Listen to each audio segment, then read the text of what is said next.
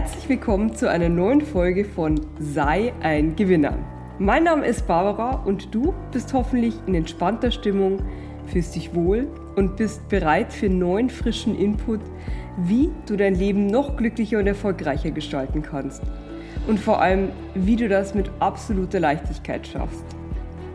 Es geht in diesem Podcast um dich, um deinen Erfolg. Schön, dass du da bist.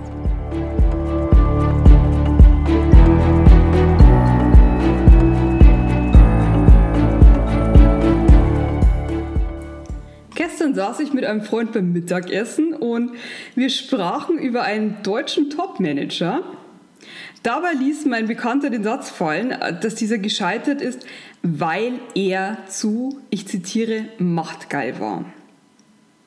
Das Wort ist erstmal bei mir so rein ins Ohr und am anderen Ende irgendwie wieder raus. Aber es hat noch nachgewirkt auf dem Heimweg. Warum ist es eigentlich schlecht, wenn jemand machtgeil ist?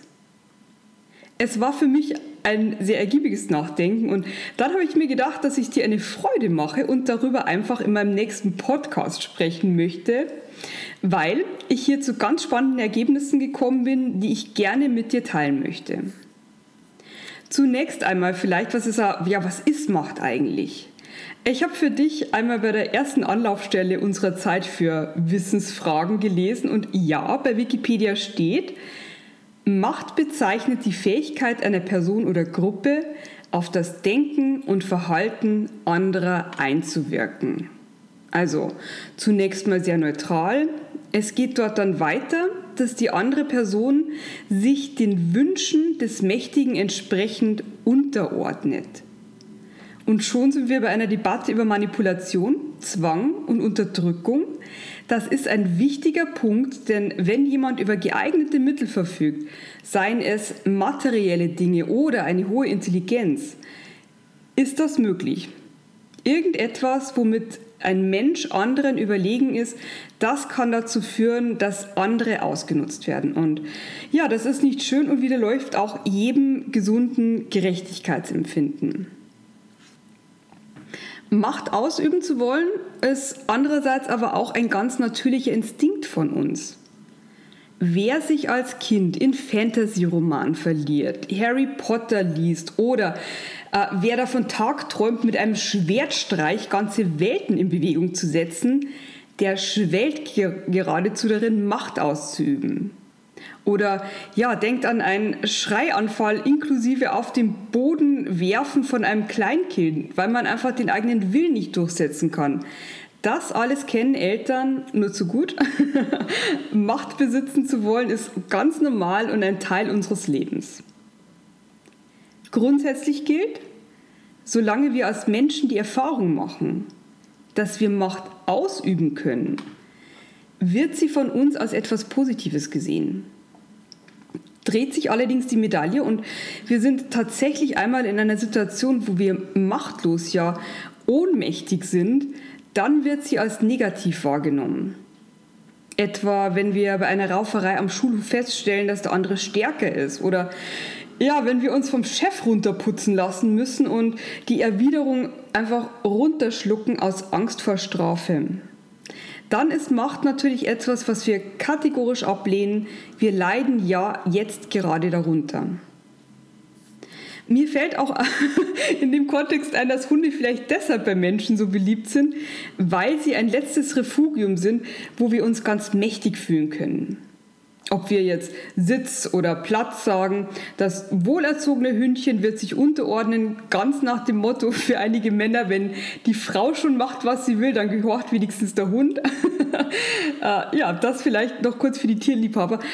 Ich liebe Hunde. Ich hatte auch welche, ganz klar. So ein Tier bringt Freude und Lebensqualität. Die Macht ist hier vielleicht nur ein kleiner Aspekt. Ich werde mir auch demnächst wieder einen Hund anschaffen, inklusive Sitz und Platz. Und ja, klar, da übe ich dann auch gerne Macht aus.